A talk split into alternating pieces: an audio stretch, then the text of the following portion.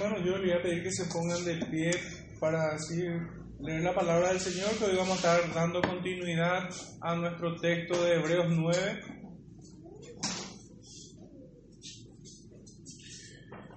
Hebreos 9, verso 15 al 22. Dice así la palabra del Señor.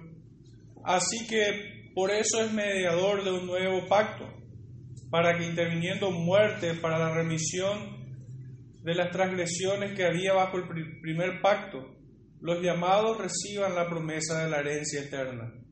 Porque donde hay testamento es necesario que intervenga muerte el testador, porque el testamento con la muerte se confirma, pues no es válido entre tanto que el testador vive, de donde ni aun el primer pacto fue instituido sin sangre, porque habiendo anunciado Moisés todos los mandamientos de la ley a todo el pueblo, tomó la sangre de los becerros y de los machos cabríos con agua, lana, escarlata e hisopo, y roció el mismo libro y también a todo el pueblo, diciendo, esta es la sangre del pacto que Dios ha mandado. Y además de esto roció también con la sangre del tabernáculo y todos los vasos del ministerio. Y casi todo es purificado según la ley, con sangre y sin derramamiento de sangre no se hace remisión. Pueden sentarse, hermanos, que el Señor bendiga su palabra en el corazón de cada uno de ustedes.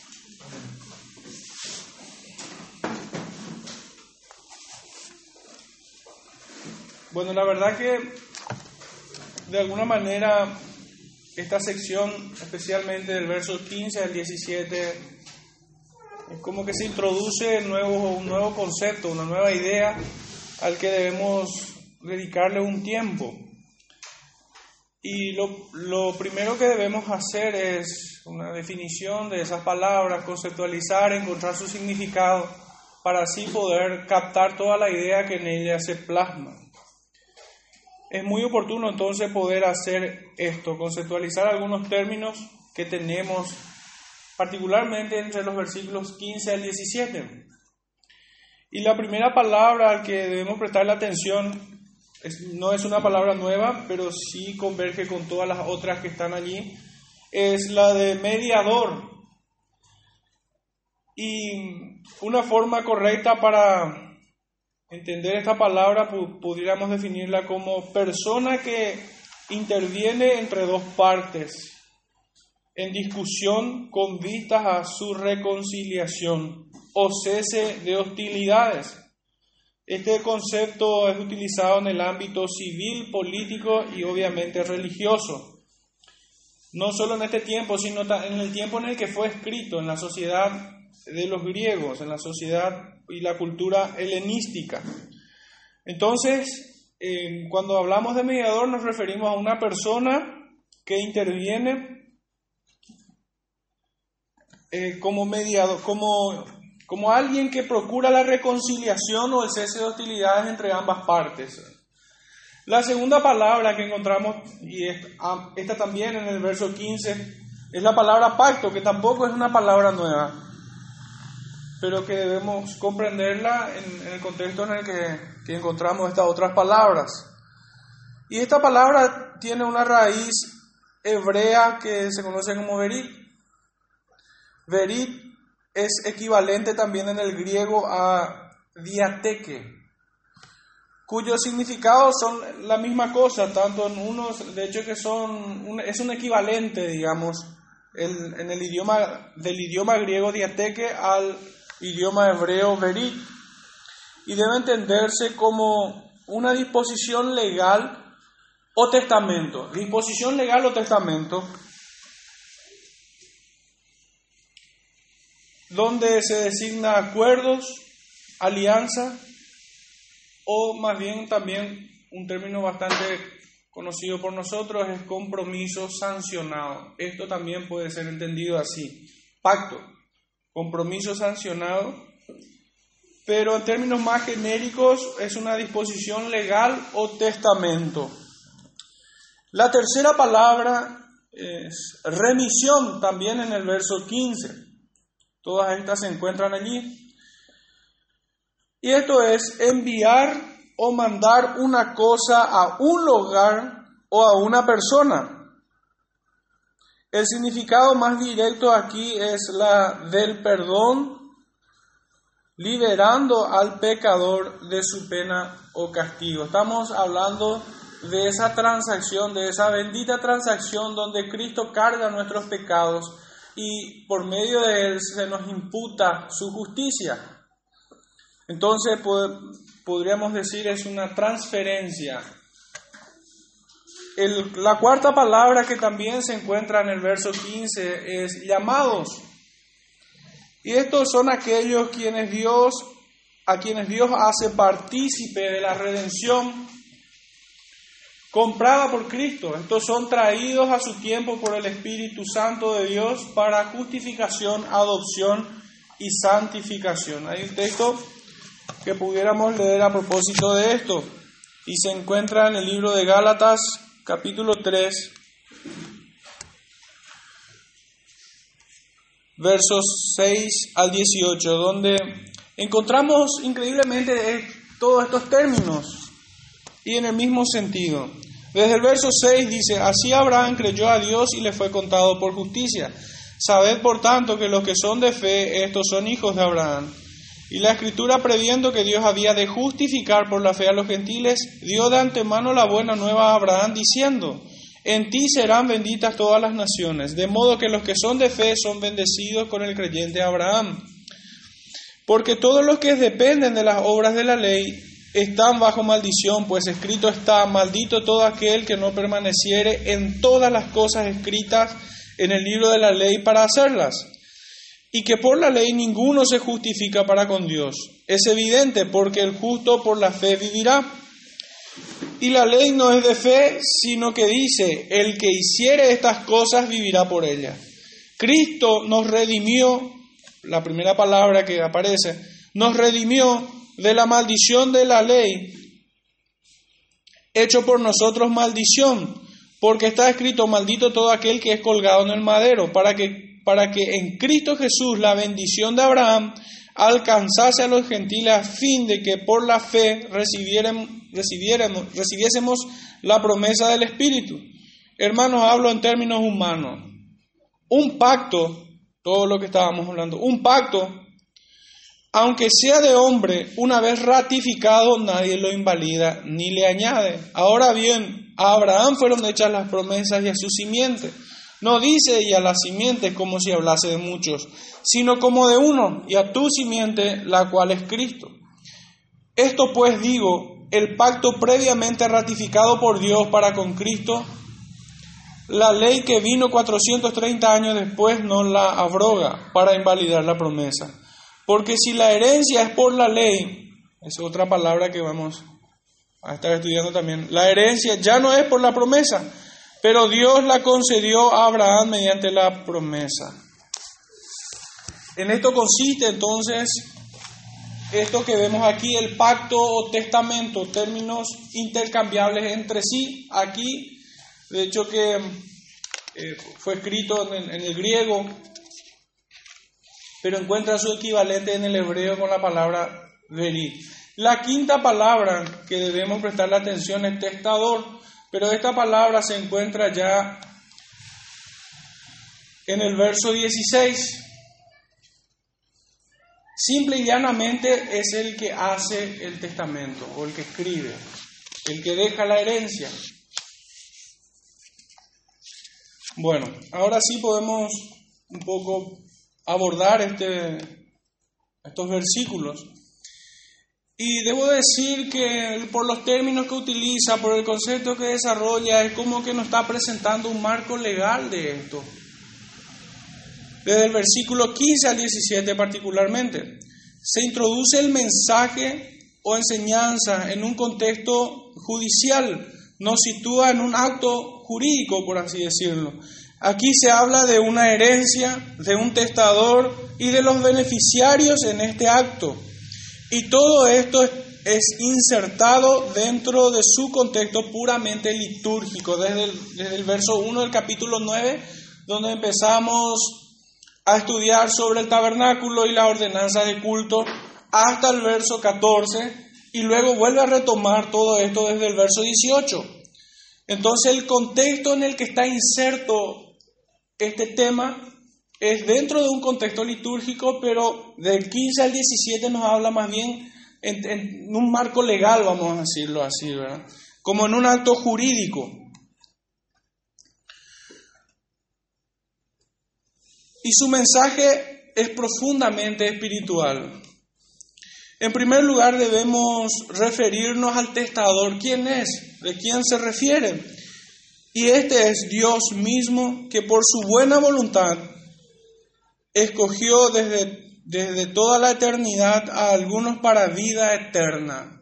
Y es importante hacer esta puntualización porque Él no está obligado a heredarnos nada, Él no está obligado a hacer nada, Él lo hace por el puro afecto de su voluntad. Él lo hace, Él es el testador. Y un versículo para poder respaldar esto, en Segunda de Tesalonicenses, Pueden acompañarme allí, capítulo 2, verso 13.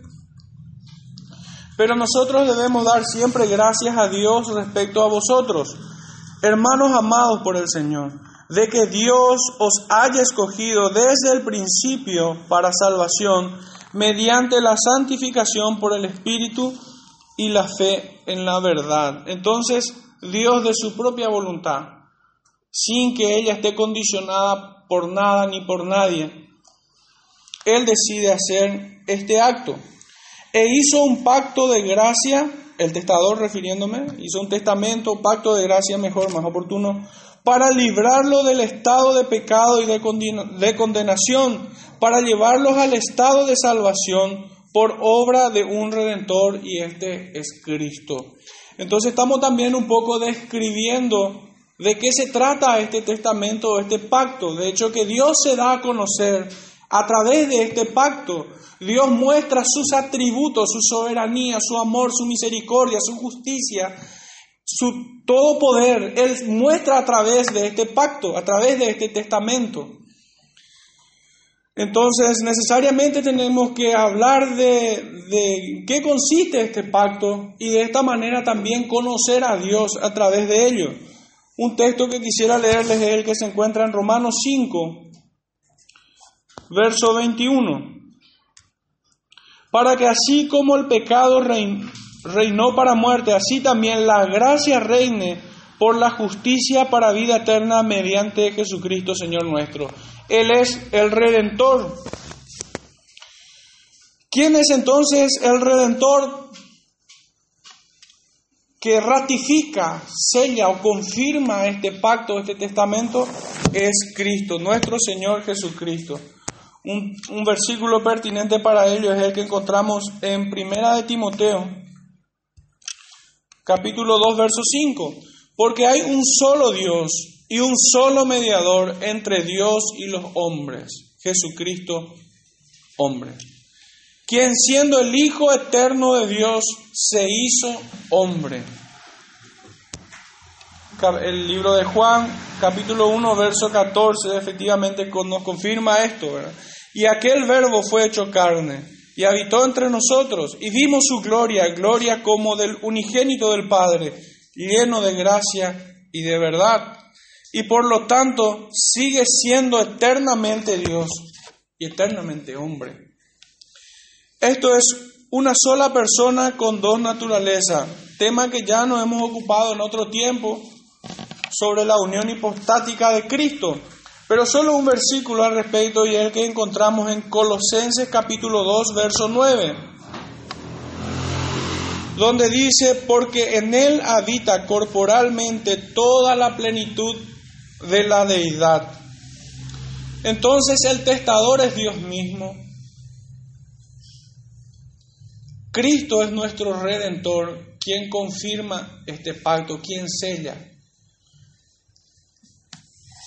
La segunda palabra que debemos prestar atención es herencia. Hemos hablado, estamos dentro de un marco legal. Esto hemos hablado del testador, ahora nos toca hablar de la herencia. ¿Qué es lo que nos lega? ¿Qué es lo que recibimos o, o reciben esta gente, verdad? Y vamos a ocuparnos ya en un momento. Y para ello es importante ir a la primera epístola del apóstol Pablo, la primera carta, Primera de Pedro capítulo 1 verso 3 a 9. Esta herencia es incorruptible, incontaminada e inmarcesible, reservada en los cielos. En las palabras del apóstol dice, del verso 3 al 9, bendito el Dios y Padre de nuestro Señor Jesucristo, que según su grande misericordia nos hizo renacer para una esperanza viva, por la restauración, resurrección, mejor dicho, resurrección de Jesucristo de los muertos, para una herencia incorruptible, incontaminada e inmarcesible, reservada en los cielos para vosotros, que sois guardados por el poder de Dios mediante la fe para alcanzar la salvación que está preparada para ser manifestada en el tiempo postrero, en lo cual vosotros os alegráis, aunque ahora por un poco de tiempo, si es necesario, tengáis que ser afligidos en diversas pruebas, para que sometida a prueba vuestra fe mucho más preciosa que el oro, el cual aunque perecedero se prueba con fuego,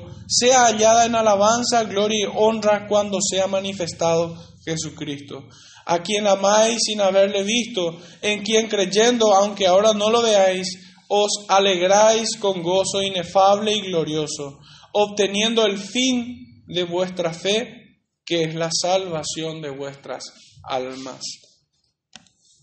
En esto consiste la salvación. Eh, de esto, esto es la herencia.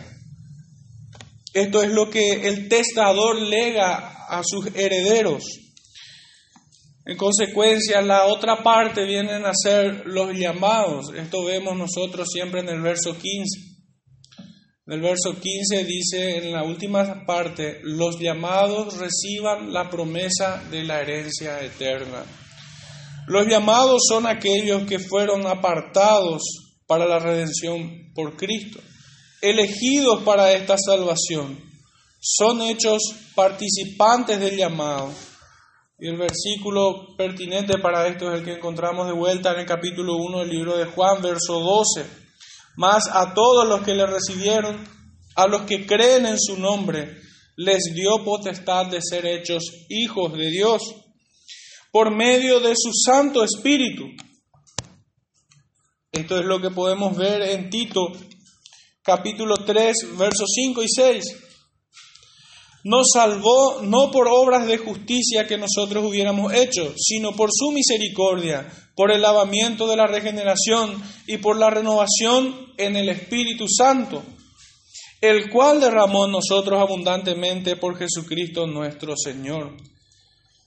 De esta manera aplica la redención por medio de la fe y es lo que vemos también en Efesios 2.8.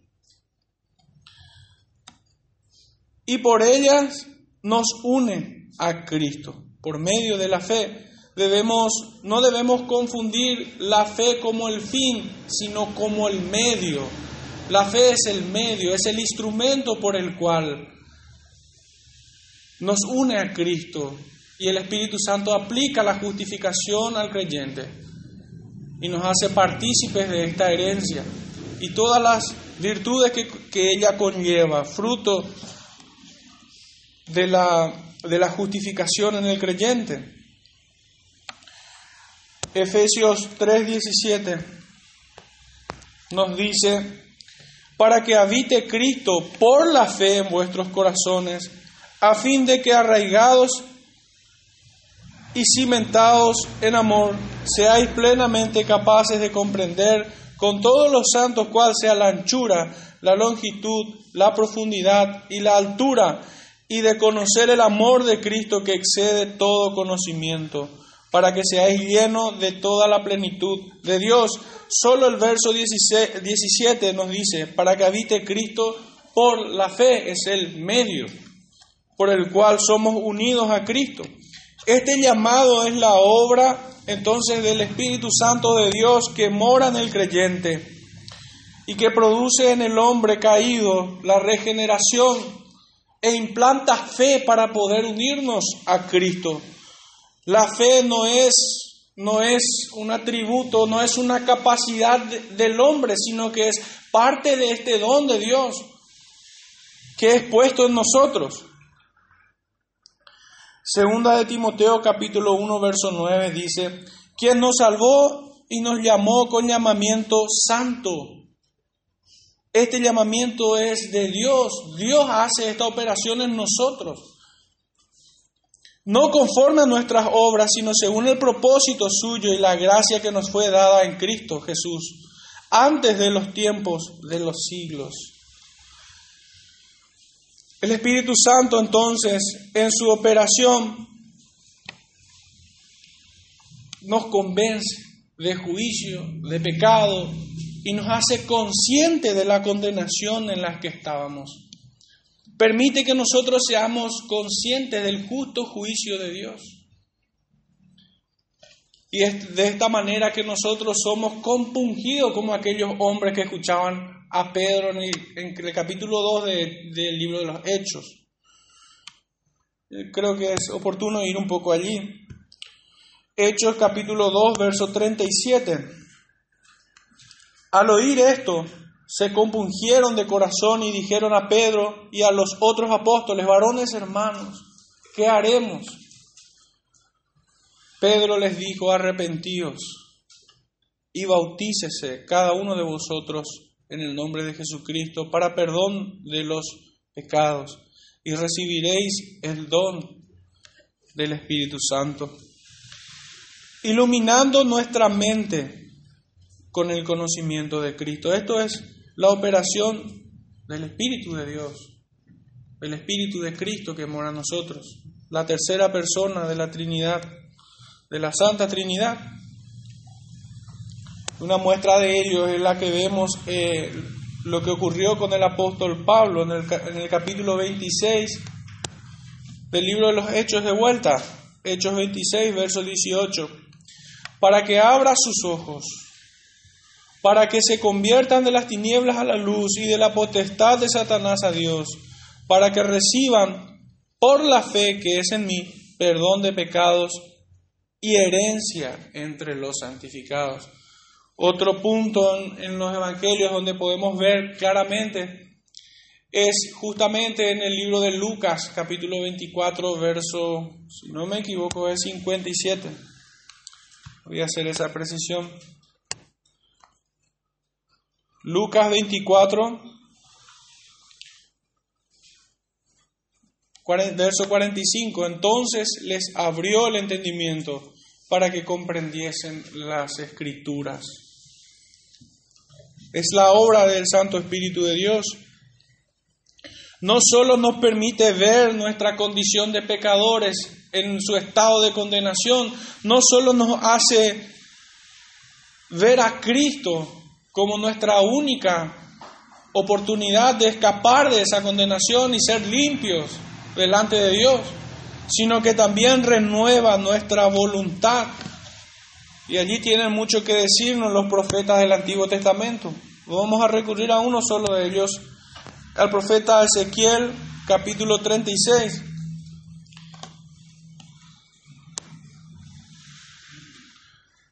...36, verso 26 os daré corazón nuevo y pondré espíritu nuevo dentro de vosotros y quitaré de vuestra carne el corazón de piedra y os daré un corazón de carne. En el mismo sentido también el profeta Jeremías en su capítulo 32 nos presenta la misma enseñanza. Y así nos persuade y capacita para aceptar a Jesucristo. De esta manera podemos leer con mucha claridad lo que en el Evangelio de Juan dice en el capítulo 6, versos 44 y 45. Ninguno puede venir a mí si el Padre que me envió no le trajere, y yo le resucitaré en el día postrero. Escrito está en los profetas, y serán todos enseñados por Dios. Así que todo aquel que oyó al Padre y aprendió de él, viene a mí. Es en la salvación donde el creyente puede ver el mayor milagro delante de sus ojos. Es en la regeneración y en la conversión de su alma. Es en esta transformación en donde podemos encontrar el mayor milagro que aún Dios sigue haciendo y sigue obrando en medio nuestro. También en la santificación, porque el Señor nos sigue venciendo en muchas áreas de nuestras vidas. ¿Quién pudiera decir que está a la altura de la plenitud de Cristo. Ni el apóstol Pablo se atrevió a decir tal cosa. Ninguno de ellos, ninguno de los apóstoles. El Señor obra este milagro en los creyentes, en su pueblo, llevándolos en un proceso de santificación, pero también sigue transformando vidas, trayéndolos de muerte a vida, poniendo en ellos un corazón nuevo y su ley escrita en sus corazones para que nunca más se aparten de él. Estos son los llamados. Estos son los que cuyos nombres están en este testamento, en el libro de la vida. Ellos son los que se van a apropiar en virtud de Cristo, unidos a Él, de esta herencia, el cual el apóstol Pedro nos había dicho que es inmarcesible, que es incorruptible y que está reservada para nosotros. Estos son los llamados estos son quienes reciben los beneficios en esta vida y en la postrera. ¿Cuáles son estos beneficios? Si, nos, si volviésemos a nuestro texto central del libro de Hebreos, en los versículos precedentes al 15, nosotros encontramos el mayor de los beneficios en esta vida. Y es el presentarnos delante de Dios con limpia conciencia, donde solo el sacrificio de Cristo pudo hacer esto. Ningún otro sacrificio puede limpiarnos, puede limpiarnos de tal forma, sino que su justicia nos es imputada y nosotros somos declarados justos delante del Padre. En esta confianza podemos acercarnos a Él, tal cual lo dice un capítulo más adelante, en el capítulo 10, verso 19 en adelante, que podemos acercarnos a Él confiadamente. Fue su sangre la que obró este milagro de la justificación. Este beneficio lo experimentamos aquí. El libro de Romanos, una vez más con el apóstol Pablo, Romanos capítulo 8, versículo 30, nos dice así, y a los que predestinó, a estos también llamó. Y a los que llamó, a estos también justificó. Los que son llamados son justificados. Los sábados veníamos estudiando que tanto el llamamiento como la justificación son como dos eslabones entrelazados. Son como dos eslabones que están uno dentro del otro y que no se pueden disociar, que no se pueden quebrar. Es una cadena que nunca se va a soltar. Quienes son llamados reciben este bien aquí de la justificación. También son adoptados y también participan de la santificación por medio del Santo Espíritu de Dios. Efesios 1.5 nos, nos presenta la adopción en amor habiéndonos predestinados para ser adoptados hijos suyos por medio de Jesucristo según el puro afecto de su voluntad. En Primera de Corintios, capítulo 1, verso 36, aquí me equivoqué, nos habla del proceso de santificación que, que tiene el creyente. En fin, si nosotros quisiéramos ahondar mucho más en estas doctrinas, hermosas doctrinas, les recomiendo el Catecismo de Spurgeon, que a propósito ayer lo, estábamos viendo, pero desde el capítulo, desde la pregunta número 32 a la pregunta 37 esto tocante a todo esto. En el 32 nos habla de la justificación, en el 33 de la adopción, en el 34 de la santificación, en el 35 de los beneficios derivados de la justificación, de la adopción y de la santificación, en el 36 de los beneficios al morir y finalmente en el 37 beneficios en la resurrección. Son doctrinas que pudieran ser un sermón cada uno, la verdad. Pero Spurgeon de, manera fantástica, de esa manera nos presenta en su catecismo. Hasta aquí esta primera sección. Es como que lo vimos todo dentro de un marco legal Y la pregunta, ya a modo de anticipar una aplicación, es cómo nosotros nos sentimos al enterarnos que tenemos una herencia. Si fuera una herencia terrenal, traería también gozo, alegría.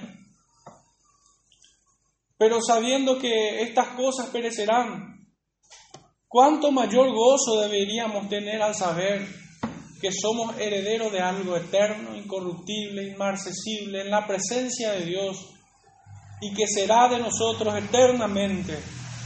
Nada hemos hecho por Él, Cristo lo ha hecho todo. Y a la Santa Trinidad le ha placido darnos esto.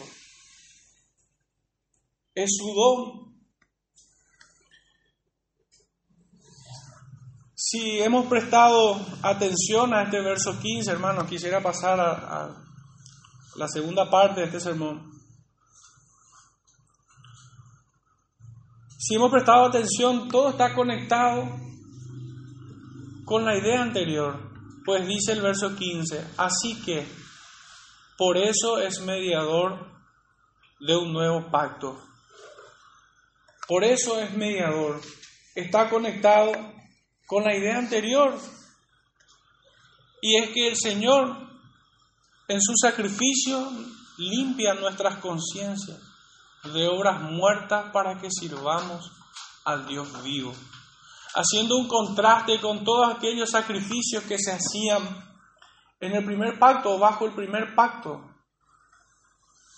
Primer pacto que, que nosotros vemos que le fue dado a Moisés.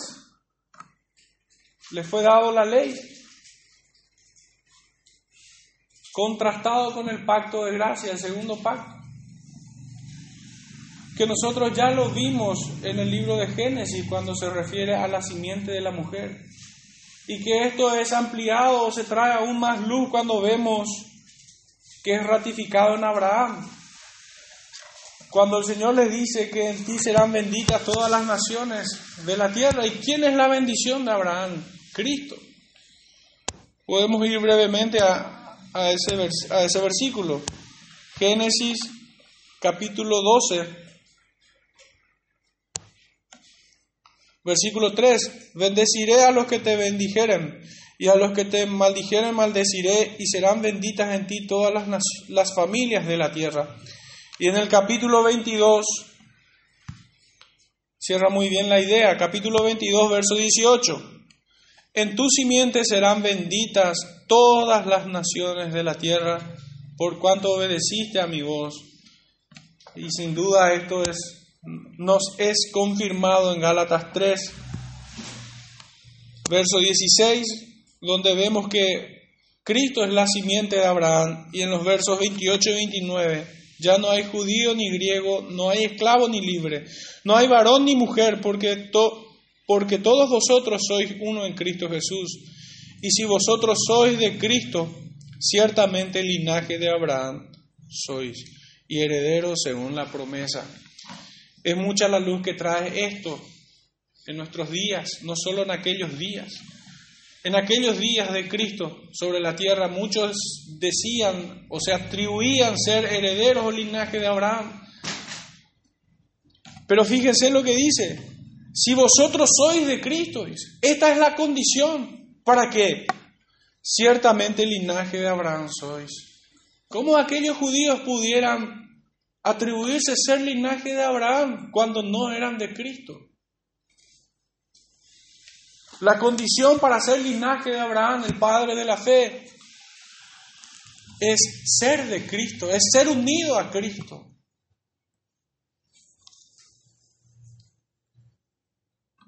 En este punto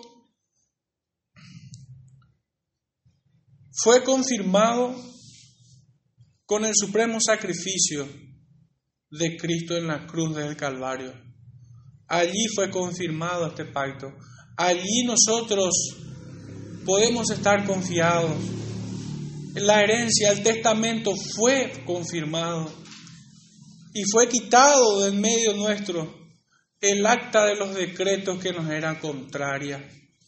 Toda la ley que nos hacía culpables y que, imposibilitaba que nos imposibilitaba que nosotros fuésemos herederos o beneficiarios de este testamento, Cristo los destruyó.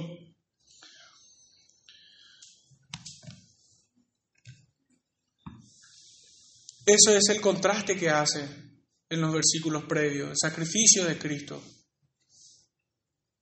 la confirmación del nuevo pacto y también al mismo tiempo el haber sacado de, su vigencia el primer pacto, el nuevo pacto. Ya no hay más sacrificio. Ya no hay más sacrificio que hacer. Cristo lo presentó una vez y para siempre. Bajo el primer pacto, estos sacrificios solamente tenían una aplicación externa a aquellos, solamente la carne, lo externo era purificado de alguna manera. Pero su mayor aprovechamiento es que todas estas cosas eran símbolos, eran, o mejor dicho, eran como la brújula que apuntaba a Cristo. Todos aquellos sacrificios, después de que esos hombres ofreciesen, después de que ese pueblo ofreciera sacrificio, y el no alcanzar la limpieza de sus conciencias debía apuntar a Cristo, debían de alguna manera hacer la misma pregunta que hacían estos judíos o estos hombres en Hechos 2 a Pedro, ¿qué debemos hacer? ¿Qué debemos hacer? Y los sacerdotes debían haberles dicho, arrepentidos, arrepiéntanse y esperen en aquel que ha de venir. Esto no es una locura, pues el rey David lo, lo hizo. El rey David en Hechos de los Apóstoles Verso 25 al 28. Porque David dice de él, veía al Señor siempre delante de mí, porque está a mi diestra no seré conmovido, por lo cual mi corazón se alegró y se gozó mi lengua, y aún mi carne descansará en esperanza, porque no dejarás mi alma en las en el Hades, ni permitirás que tu santo vea corrupción. Me hiciste conocer los caminos de la vida, me, hallará, me llenarás de gozo con tu presencia. Fíjense que el rey David no ponía su confianza en la mediación de sacerdotes imperfectos, tampoco en la sangre de aquellos becerros, ni toros, ni machos cabríos. Su confianza estaba en aquel que veía, en aquel que le fue revelado, pues él fue profeta. Su confianza estaba en él el tabernáculo y todas las ordenanzas del culto solamente tenían una aplicación externa. Y estos hombres debían haber mirado más adelante, debían haber esperado aquel cordero que quita el pecado del mundo, aquel sacrificio único con el cual santificó a los santificados. Y por el cual también nos justificó nos presenta justo delante de Dios. Es lo que leemos o lo que sigue también en el mismo sentido. Desde el verso 18 al 22 podemos hacer una breve lectura. De donde ni aún en el primer pacto fue instituido sin sangre. Porque habiendo anunciado Moisés todos los mandamientos de la ley a todo el pueblo, tomó la sangre de los becerros y de los machos cabríos con agua, lana escarlata e hisopo y roció el mismo libro y también a todo el pueblo, diciendo, esta es la sangre del pacto que Dios ha mandado. Y además de esto, roció también con la sangre el tabernáculo y todos los vasos del ministerio. Y casi todo es purificado según la ley con sangre. Y sin derramamiento de sangre no se hace remisión. Sin derramamiento de sangre no hay remisión de pecados. Es el primer beneficio que nosotros encontramos en el verso 15. Siendo Cristo el mediador del nuevo pacto, para que interviniendo muerte para la remisión de las transgresiones que había bajo el primer pacto, los llamados reciban la promesa de la herencia eterna. Es esta la misma enseñanza de nuestro Salvador cuando en la última cena, Mateo 26, si quieren acompañarme, versículo 27 y 28, Él lo dice claramente. Mateo 26, versículo 27 y 28.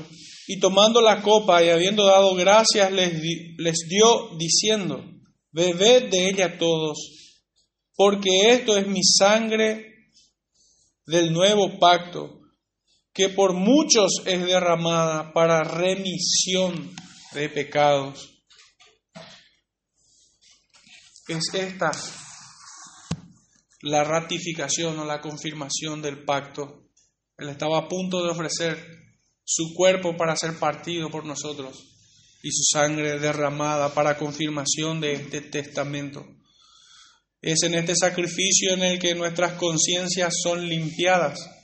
En su muerte somos justificados y obtenemos el perdón de Dios por nuestros pecados. Cosa imposible en el antiguo pacto, con la sangre de machos cabríos, de toros y de becerras si bien todo aquello tendría un alcance externo, su mayor aprovechamiento consiste en señalar a aquel que es capaz de limpiar sus conciencias, aquel Cordero de Dios que quita el pecado del mundo. Entonces vemos nosotros este pacto de gracia como una herencia a los que son llamados. Dios es el testador, Cristo es el que ratificó, confirmó este pacto. Él ya subió a la cruz, murió una sola vez por nosotros. Resucitó y con ello nos deposita en nosotros la mayor esperanza que nosotros podamos tener. Y hoy está sentado a la diestra de Dios Padre intercediendo por nosotros. Esto debiera traernos también mucha, mucha paz, porque aún hoy nuestro mediador, nuestro gran sumo sacerdote intercede por su pueblo, por aquellos que son llamados. ¿Cómo nos encuentra esta noticia hoy? ¿Cómo debemos estar nosotros? El apóstol decía, podemos estar atribulados, sí, pero no derrotados. Podemos pasar por situaciones adversas, pero no podemos desfallecer en ellas. Nosotros esperamos un bien aún mayor que todo lo que podamos perder en esta tierra. Todo lo que podamos tener aquí en la tierra no es nada comparado con aquello que hemos de alcanzar en los méritos de nuestro Salvador.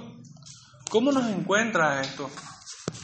¿Cómo, nos, cómo afecta nuestras emociones saber que no siendo dignos de ser incluidos en, esta, en este testamento, el Señor por el puro afecto de su voluntad lo ha hecho.